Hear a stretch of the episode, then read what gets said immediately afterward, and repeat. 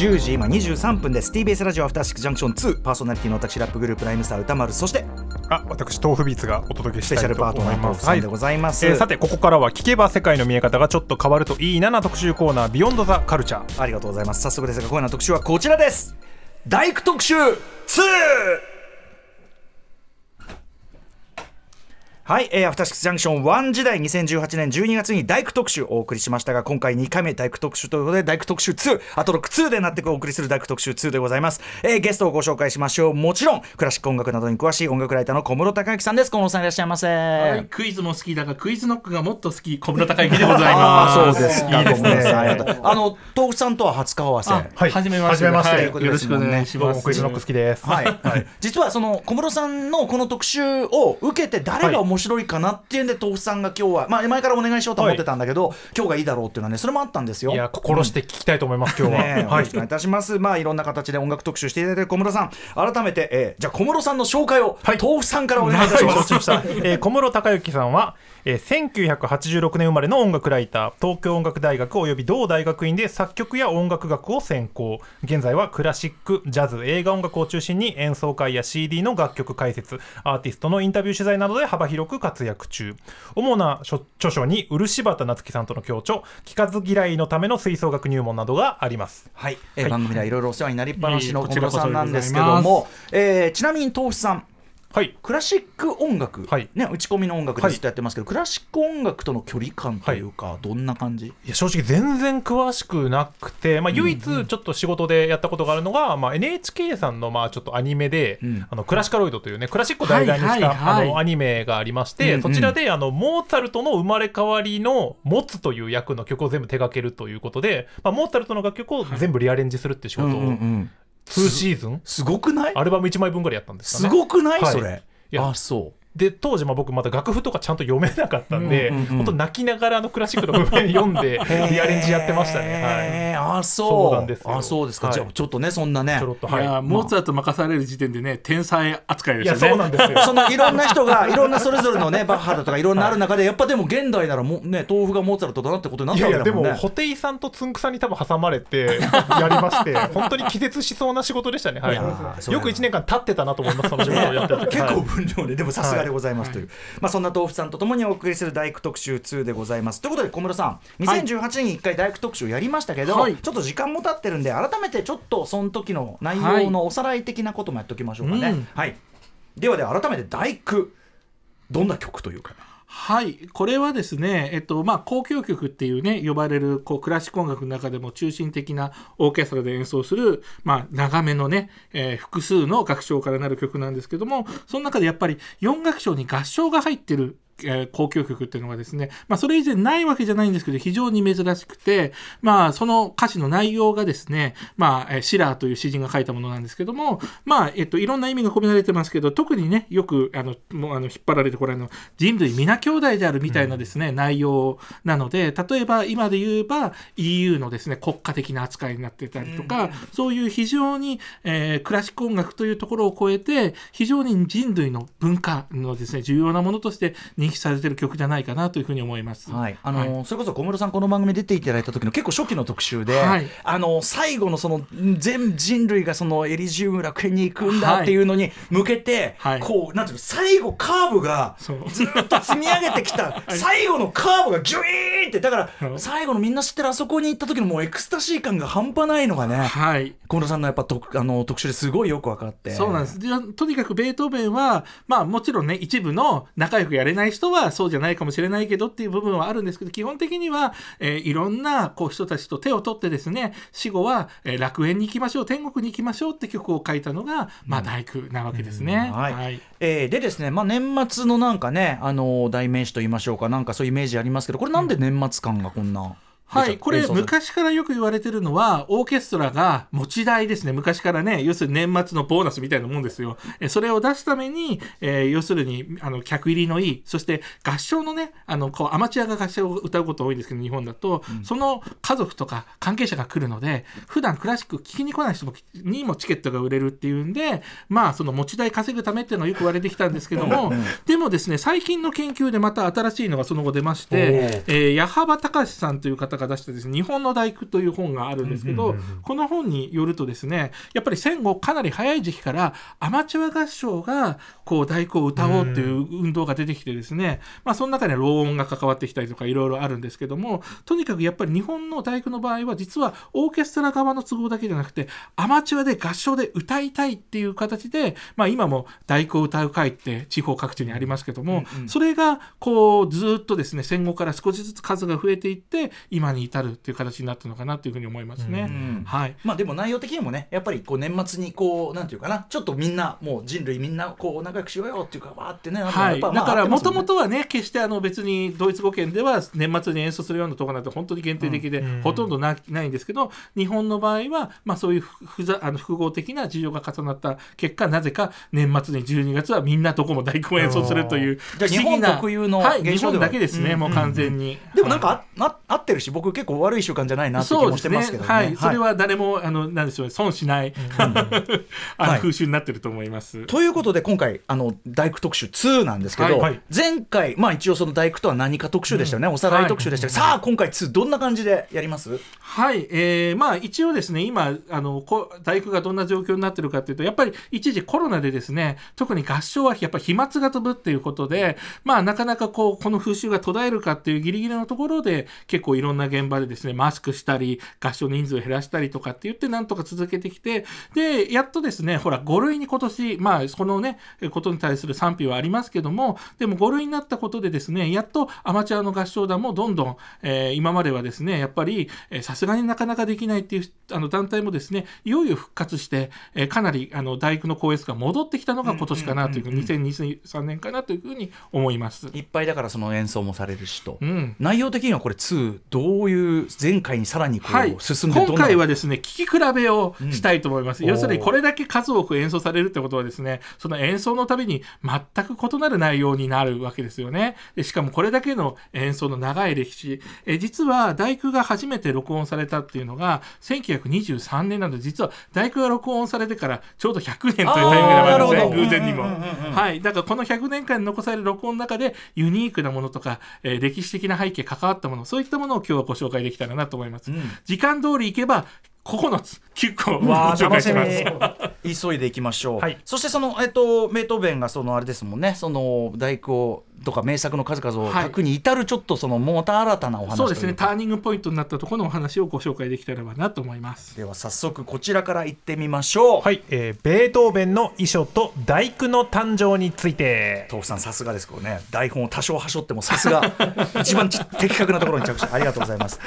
えー、ベートーベンの衣装はい。これどういうことでしょうか？はい、ベートーベンはですね1770年生まれなんですけども1802年にですね、えーまあ、彼は12月生まれなので今度書いた時10月には31歳だったんですけども、この時にですねベートーベンはもう聴覚障害ですね有名な、うん。がかなり悪化してきていてこの年特に半年ぐらい温泉地とかで療養してたんですけど全然良くならない。えそこからですねベートーベンは衣装を書いて、まあ、その書いた場所にちなんでハイリゲンシュタットの衣装って言われるんですよ。うん。ハイリハイリゲンシュタットの衣装。はい、これはうん地名なんですね、うんうん。ウィーン郊外にあるところの地名なんですけども、これがですね、まあ、一番多分こうベートーベンの性格がにじみ出た文章であると私は思うので、だってさ衣装書いてるけどこの後全然活躍するんですよね。そうなんです。これがどういう、ね、衣装と言っていいのかってことも含めてですね、うんうん。うんうんえちょっと抜粋でご紹介して皆さんにご判断いただけたらなというふうに思います。えー今日ご紹介するのはですねもうずいぶん前に亡くなった作家慶生さんという音楽評論家の方が訳したものが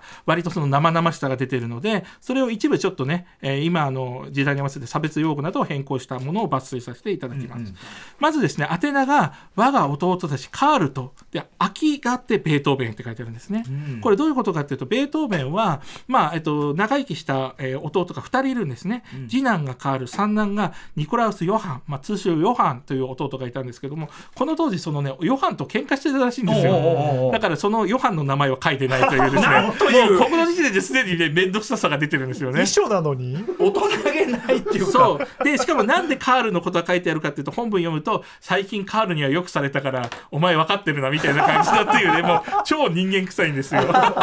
へえはい、うんうん。なのでちょっと抜粋して読ませていただきたいと思います。ちょっと言葉遣い古いんですけどね「おう汝ら人々よ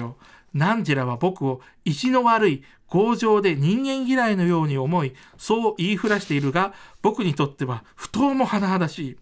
汝らにはそう見えてもその隠された原因については少しも知ってはいないのだ。僕の本心と感情は子供の時から優しい善意に満ち偉大な仕事を成し遂げることに志しまた常によくそれに向かって努力してきたと。もう自信満々です。自分でよく言う自己評価高いな だが考えてみるがよい。僕はこの6年以来、不治の病に苦しみ、愚かな医者どもによって、ますます悪化させたため、今や年1年と回復の望みが絶えたばかりか、ついには期待に反して永久的な持病となった。まあ大変だよね火のように激しい気性気象に生まれついて社交を好む僕が若いうちから自分だけを引き離して孤独な生活を送らねばならなくなったのだ。僕は何とかして自分を救い出そうとはしてみるが、おお、僕はこの耳の聞こえないために常に二重の悲しい辛い思いを重ねていかねばならないのだ。もっと大きく話してくれ。怒鳴ってくれ。僕は耳が悪いのだから、こんなことを人に向かって言うことは僕にはどうしてもできなかった。うんうん僕のこの聴覚は他人のそれに比べてより優れて完全でなければならぬはずであり、また実際に今までは完全無欠なものであったと。自分の耳に自信があった、うん。それをね失ったことがどれだけショックだったってことですよね、うんうん。しかも音楽家の中でも今も従来も稀に見るほど完全なものであった。どうこいいな。どうしてこの期間が衰えいくことが仮初めにも考えられようと。うん。はい、で少し飛ばします、えーこんな出来事は僕を全く絶望に導いたのだそれはしばしばあったことでこの命を絶とうと考えてみるのであったがただ芸術だけが自分を人生に連れ戻してくれるのであった。僕は自分に課せられた仕事を完成するまではこの世を捨てることはできないような気がした。それでこそこの惨めな命をつないできたのであると、はい、またちょっと飛ばします。おう人々よ。何時らいつかこの書この遺書ですねを読むとき何時らが僕に対して不当であったことを顧みてほしい。僕は自然のあらゆる障害をものともせず力の及ぶ限りを尽くして立派な芸術家としてまた人間として努力してきた。不幸なる人々よ自分と同じものもここにあったことを見出して自らを慰めるがいい。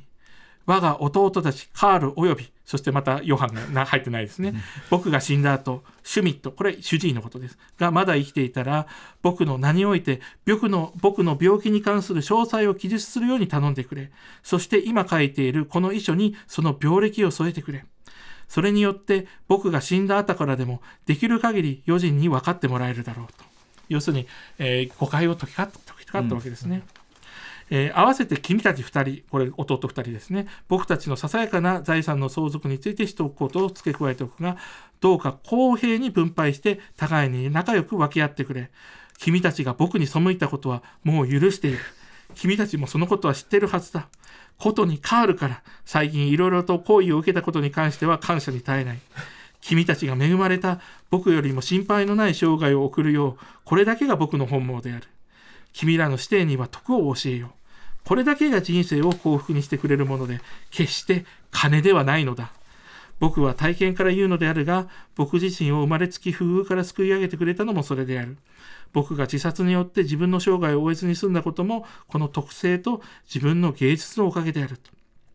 ではさようなら仲良くしてくれと、まあ、ちょっとことづけがあるわけですね。僕はたとえ墓の下にあっても君たち弟二人に役立てばこれに越した満足はないのだ。で終わるかと思ったら、えー終わりも近づいたと。改めて。僕は喜びを持って死に向かって急ぐ。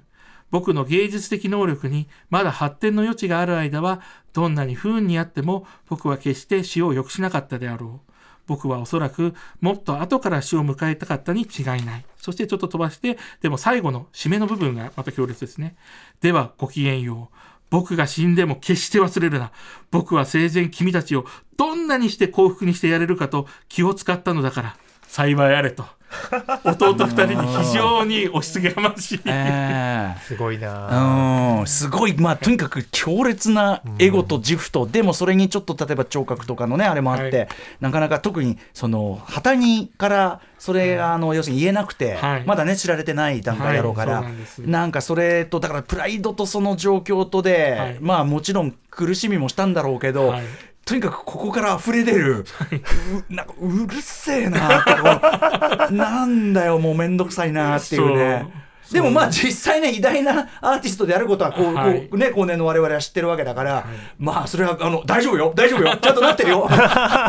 なってるなってる。あとあのそのこの後もしばらく全然っていうかこっから本番だからあんたみたいな。そうなんです。実はこの衣装を描いた後に、えー革新的な型破りをしていくような作品を描いていく。まさにそのきっかけとなったのが、要するにこっからもう耳が悪いことバレていいやってなるのがこの後なんですよ、実は。うんうんうん。はい。だから吹っ切れたっていうか、はい。全部出し切っちゃったとこが良かったってことなんですかねそうなんだと思います。途中もね、なんか、あれ？ななこれ何の部分みたいな感じに なってくるところがやっぱいいですよね。でもなんかいいね。ちょっとちょっと人間ベートーベン本きて当に人間臭さがよく出てる文章ねだと思います。さあでこの衣装が書かれたのが1800いや衣装通称衣装ね、はい、すいません。通称衣装1802年の10月です。でえっとこっからまあいろんなもの書き始めて大工ははい、どのぐらいに大かかる、工はですね、1824年に承認されるのは22年後になります。うんうん。はいもともとしかも依頼があってから結構これは苦心して書かれてるそうなんです。ねこれね、実はロンドンから依頼された作品で、1817年だったんですけど、その7年後ですからね、うん。えーよくこうロンドン側も待ってくれた7年間かかすい。ごいね。はいはいはい、はい。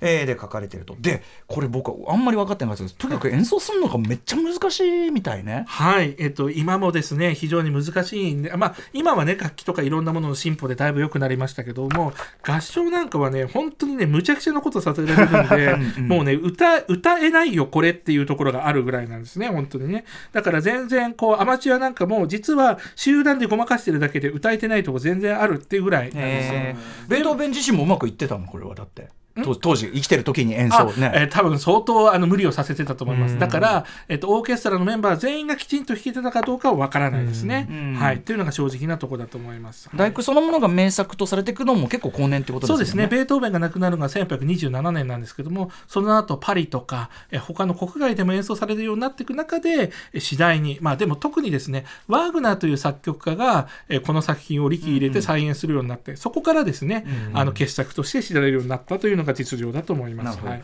でもなんかさっきのそのううフィジカルな無理をさせてもさ、はい。要するにその打ち込み音楽で作ってる人も近いっていうかさ、うん。こう実相の自分の音楽像があるからこれ生でできるかみたいなさこんなこんなリフ弾き続けられるかとかさ、うん。はい。それでもやっちゃうってとこがねそうですよね。ね。確かに確かに。このね、後で見ていただくと分かるんです。けど、合唱のパートとかをですね、一番終わりのとこなんですけど、こんなに急降下していくようなですね、楽器でしかこんなのできないよみたいなことを合唱に、しかもアマチュアとかもいっぱいいる中で歌わせてるという、もうだから、彼にとっては理想を書くだけなんですよね。もう自分の耳は聞こえなくなっていくけども、理想を楽譜の上に書き、こうし残したっていうそれこそが、ね、あるある種彼の音楽のそのなんていうかな、その到達ししづらいこう永遠な偉大性っていうか、はい。ちゅもう抽象的な完璧みたいなものがあってみたいなことですもんね。それが本当にあのまさにおっしゃる通りだと思います。はい。さあということで、えーベートーメンこうやって太鼓を生み出してきたという話ね、えー、お伺ってまいりましたが時間の許す限りではどんな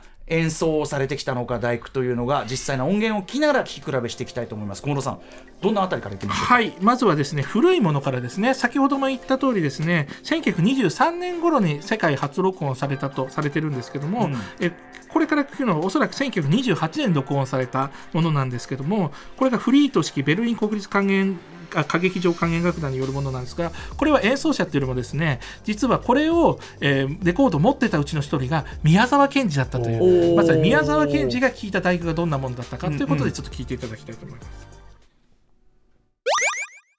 はい、1928年録音と思われるうんうん。フリートさん式ベルリン国立歌劇場管弦楽団ということです。演奏はね割と普通なんですけどもこの当時って SP レコードだったんですよ、うんうんうんつまりですね片面レコード45分しか入んないので、うん。おうおう。実はこれ大工全曲聴くためには14面あったんですよ。大変ですよねそう。だからこれは今つながってますけど実はここで切り替えてるんですよ、はい、そうやって聞いてたってことを思うとなかなか、えーいろんなことを思わされるなというふうに思いますね。これ特徴もあるんですか？こう演奏っていうか歌い方とか。まあ、演奏は意外とスタンダードですね、変にこの後出てくるようなものより癖がない。そうなんだものを実は、えー宮沢賢治は聞いてたこれから癖があるもの出てくる、はい、ですね。じゃあどんどん行きましょうか。はい、うん。続いてはですね1943年なんですけども日本初の商業録音日本で録音された大工っていうものを聞いてみたいと思います、はい。1943年録音日本の商業録音初の、えー、大ということですけども、録もう一聴してはい。日本語詞、ね、すごいですね。ね。初でもうこの変化球っていう、そうなんです。これはですね指揮しているのが当時の芸大の作曲家の教授だった橋本邦彦彦って人が指揮あの指揮してるんですけど、えー作詞この役はですね尾崎喜八という、まあ、当時の詩人とかいろいろ翻訳やってた人ですね、ものをやってるんです。でこれはですねまさに戦中なんですけども、えー当然ドイツと日本は同じね、すあのこう鈴木側ですからは、はいはい。えー歌うことができたんですけどもそれを日本人に分かるように日本語でやっていたっていうのが非常に興味深いところですね。うんうんうんはい、ちなみにこの指揮者は戦後実質的に戦犯として追放されちゃいますね。あーなるほどね。はい、これだけではないですけどね。うんうんうん。はい、はい、というちょっとこう戦時中日本の雰囲気も味わいながらというね1943年版でございました、はい。バンバンいきましょうか、はい。続きまして。1951年、これがですね、長らくもう本当に半世紀とかにわたってですね、史上最高の大工と言われてきた録音でございます。バイロイトの大工になります。はい。一番盛り上がるとこはい、一番最後のクリーマックスですけど、これ指揮してるのがフルトベングラーという、あのもう有名な、かの有名なって感じですね。で、このバイオレット祝祭管弦楽団っていうのがまさに、あの、ワーグナーの聖地のやってるところですね。ワーグナーが始めた、えー場所で今も演奏が続いてるというところでございます。じゃあやっぱ曲の精神をちゃんと理解してるみたいなのもあるんではい、すかね、そういうすごく伝統を引き継いだ場所みたいな感じの意味合いもありますけども、これ実はこの後ですね、一番最後、合唱が終わったところに出てくるところがですね、これもう歴史上最高の面、これこそ神みたいな感じだったのに、よくよくこの後聞いていただくと、ほぼね、演奏崩壊ぐらいですね、ぐっちゃぐちゃになってるので、えーぜひこの後ごご注目ください。結構いろいろ追いついてるな。なんとか締めたぐらいの。そうそう、なんか最後は着地した感じになってるけどみたいな。なんか最後だけちょっとコミカルになっちゃったねなんかねドリフじゃないけど。そう。だから実はこう最史上最高の演奏って言われてみんな興奮してここになると聞いてるからあんまり言われてこなかったけども一番ぐっちゃぐちゃなパンクな大工 でもあるとでもそれぐらい、私は思うんですね。それぐらいやっぱそのもう無理やって詰め込めてこう高揚していく感じがいいんでしょうけどね。はい、それがまあね史上最高の演奏と言われたものの一つだと思います。1951年フルトベン倉敷でございました、バイロイト版。さあ続いていってみましょはい、これはだいぶ新しくなりまして、1989年12月25なんですけども、このですね、前月11月9日にベルリンの壁が崩壊してるんですね。うんうん。これに合わせて、えーあの演奏した、しかも指揮は今ちょうどね、ネットフリックスとかでやってるマエストロで話題になってるバーンスタインの指揮なんですけど、これ特徴があって、Freude ってね、歓喜よっていうのがキーワードですけど、これをあのベルリンの壁に崩壊に合わせて、 Freiheit 自由って言い換えてるんですね。はい、ぜひそこ注目して聞いてみてください。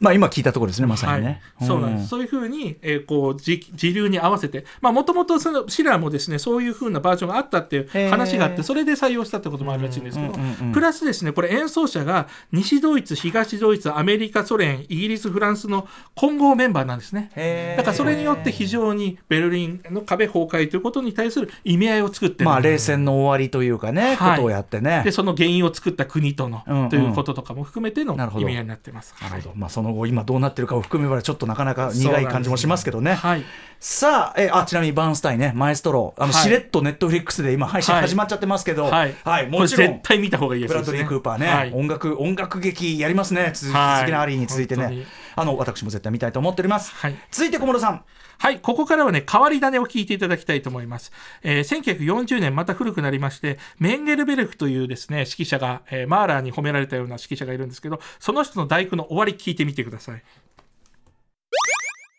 なんかなんか聞いたことのないのが。あれ？っていう。そう。今ね、ここだけだからいいですけど、70分とか聞いてきて最後これってどうですか？で来た来た来たあのおなじみのあそこあれ？っていう。あれちょっと違うみたいな。そうそうそう。めちゃくちゃ急に急ブレーキして最後だけかけるっていうね、謎の最後の引っ張り謎でしたよね。はい。はい。でですね、ちょっと、えー時間のかけてあの飛ばしまして、次は1999年に録音されたですね、えー変態大工の代表格として知られるえーコブラというですね、ブラジル系の指揮者が振ったものなんですけども、これもね、聞いてみましょう。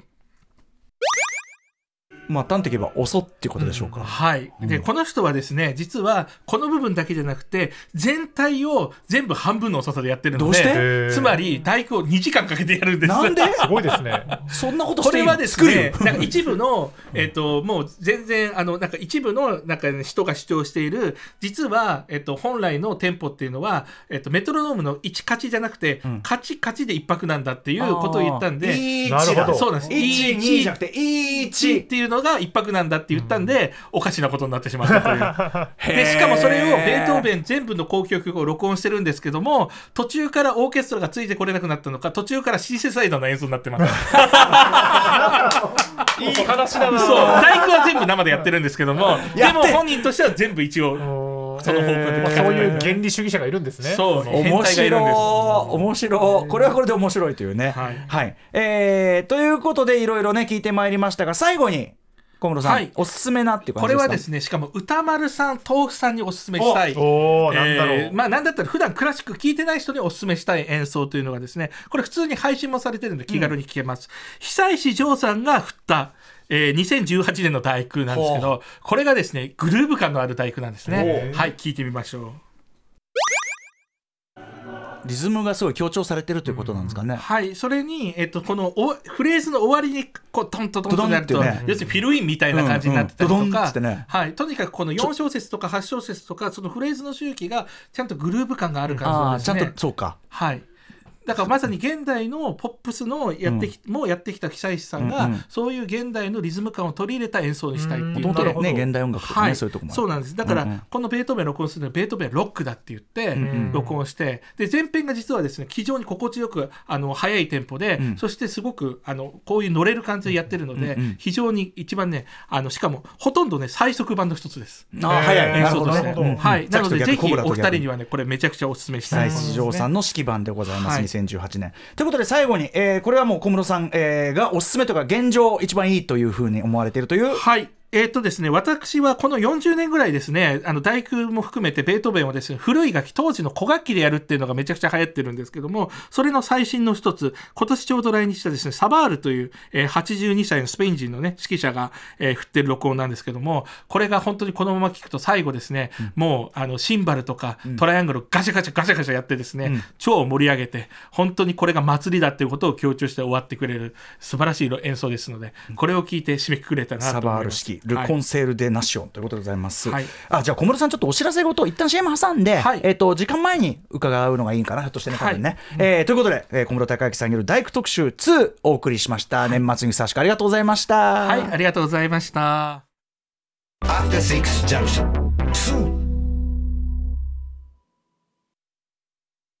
さてということで、えー大工特集2お送りした小室孝之さん、最後にお知らせごとのでぜひ。はい、えー前の特集でも、えーご紹介いただきましたけども、今年6月にですね、聞かず嫌いのための吹奏楽入門という本を、えー私の妻と共にですね、あの共通で書いてやっていただきましたので、えーそちら、えーまだね、売っておりますので、あとですね、えっと、一応来年にですね、割と早い時期に電子書籍が、えー出る準備を今進めておりますので、電子書籍ならという方もご検討いただければ幸いです。はい、よろしくお願いします。はい、ということで、ね。どうでした、豆腐さん？いやめっちゃ面白かったですね。あとまあさっきもちょっと合間でね喋ってましたけど、そのクラシックにおけるこうテンポのね話とかうん。めっちゃ興味深い話多かったんで、またね、うん。ちょっとここ来ていただいて、はい。話していただいて抱いてっていうのを僕が言っていいのかっていやもちろんもちろん。いいんですよいいんですよ、はい。うんうんうん。いやでも本当そう、あのやっぱその一つの楽譜とかはあるけど、そこからどう解釈していくかっていうのが意外と幅があるっていうかね。ね、いや全然、ね、打ち込みは打ち込みだからねそう考えるとね。ポップスとかより全然幅があってそれがめっちゃ面白いですね、うん。しかもその楽譜も時代ごとに何を正しいとするかも結構判断変わってくるんですよ。えっと、ちょっと前までは最初のベートーベンの書いた自筆譜ってものは後で演奏して修正してるからあれだったのに今は自筆こそ正しいんだっていう形でそれが最新版になってたりするんです。面白いですね面白いさんありがとうございました After Six Junction. 2.